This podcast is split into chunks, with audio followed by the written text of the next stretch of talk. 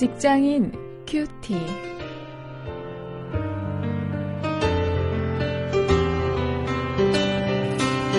여러분 안녕하십니까? 7월 28일 오늘도 사도행전 26장 24절부터 32절까지 말씀을 가지고 일터 전도에 대해서 한 번 더 생각해 보겠습니다.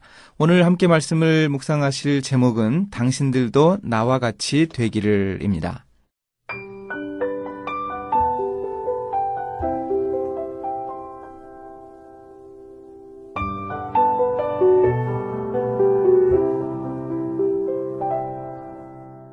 바울이 이같이 변명함에 베스도가 크게 소리하여 가로되 바울아 내가 미쳤도다. 네 많은 학문이 너를 미치게 한다 하니 바울이 가로되 베스도 각하여 내가 미친 것이 아니요 참되고 정신 차린 말을 하나이다.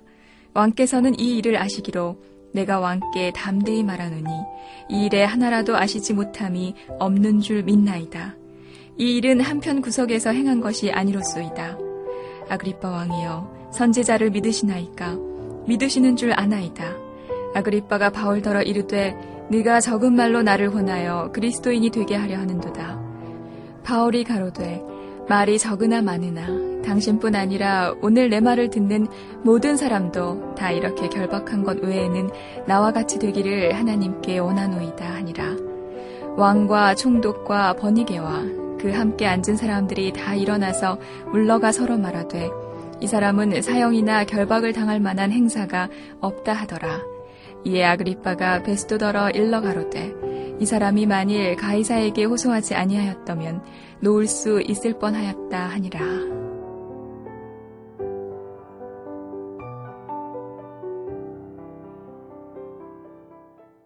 이 전도를 하다 보면 비난을 받고 무시를 당하는 경우가 가끔 있죠. 또 물리적으로 이 제재를 당하기도 합니다. 어, 제가 어, 옆에 함께 있는 그 이랜드의 한 사목 분이 그 한 직원하고 함께 이 동료 직원을 이렇게 전도하기로 이렇게 에, 생각을 하고 어, 자주 접촉을 하고 그리고 이제 그 형제가 이제 전도를 했는데요. 어, 그, 그 후배 직원이 그러더라고 합니다. 이 복음을 꺼내서 전도를 시작하니까요. 정색을 하고 이야기를 하더라고 합니다. 어, 저에게 그런 얘기 하지 마세요. 윗사람이라고 해도 저에게 그런 얘기 하는 거 저는 용납 못 합니다. 어, 이렇게 아주 단호하게 거절을 해서 어, 낙담을 했다는 이야기를 듣습니다.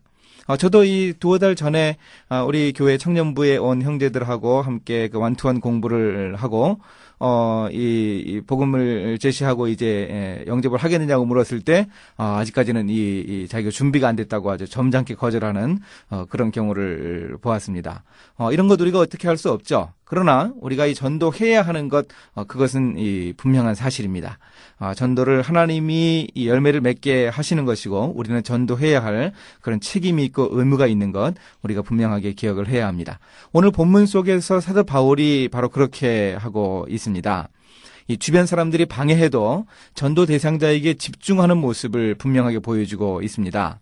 이 바울이 아그리파 왕에게 이 신앙생활을 권했습니다. 아, 그러자 이 베스도 총독이 말을 가로채서 바울을 크게 꾸짖었습니다. 이렇게 말했습니다. 내 많은 학문이 너를 미치게 한다. 아, 그러나 바울은 어, 그런 비난을 들었으면서도 이 상황을 수습하면서 자기는 제정신으로 바로 말하고 있다고 이 베스도를 반박했습니다. 그리고 곧 자기가 전도하려고 하는 대상자라고 할 수 있는 이 아그리파 왕에게 계속 자신이 할 말을 했습니다. 이 주변 사람이 방해해도 본래 전도하려는 그 목적을 바울은 잃지 않고 있었던 것입니다. 자, 그리고 또 28절부터 32절에 보면은요, 사도 바울이 그럽니다. 결박한 것 외에는 나와 같이 되기를 바랍니다. 이렇게 어, 권하고 있습니다.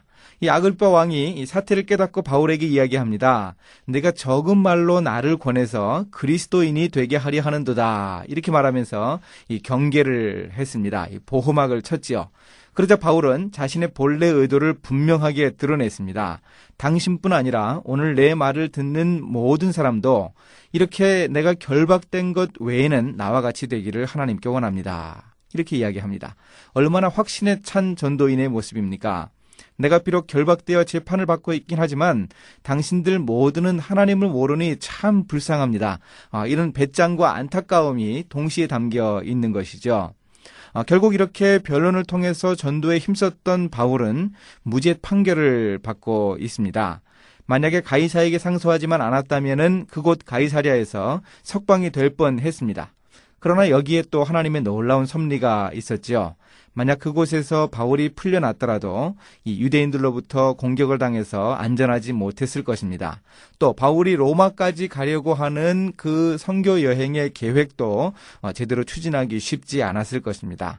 바울이 미결수로서 안전하게 로마까지 가게 하는 섭리가 또 여기에 있었던 것. 하나님의 선교를 위한 하나님의 분명한 계획, 우리 인간의 생각을 넘어서는 하나님의 아, 분명한 섭리가 담겨 있는 것을 오늘 또 한번 확인할 수 있습니다. 이제 말씀을 가지고 실천거리를 함께 찾아보겠습니다.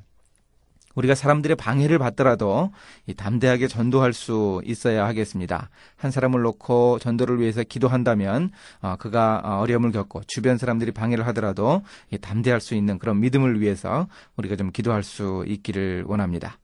또 우리가 전도할 동료에게 아, 바로 당신이 나와 같이 되기를 원한다. 이렇게 말할 수 있도록 우리가 직장 생활 속에서 성실함, 삶의 바른 모습을 좀 보일 수 있어야겠습니다. 아, 우리의 모습이 부러울 수 있도록 어, 그래서 당신이 나와 같이 되기를 원합니다. 이렇게 확신 있게 이야기할 수 어, 있는 그런 우리가 될 수 있으면 좋겠습니다.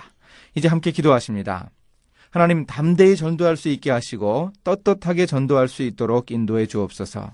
용기를 주시고 성실한 직업인으로 바로 설 수 있도록 저를 도와 주옵소서. 예수님의 이름으로 기도했습니다. 아멘.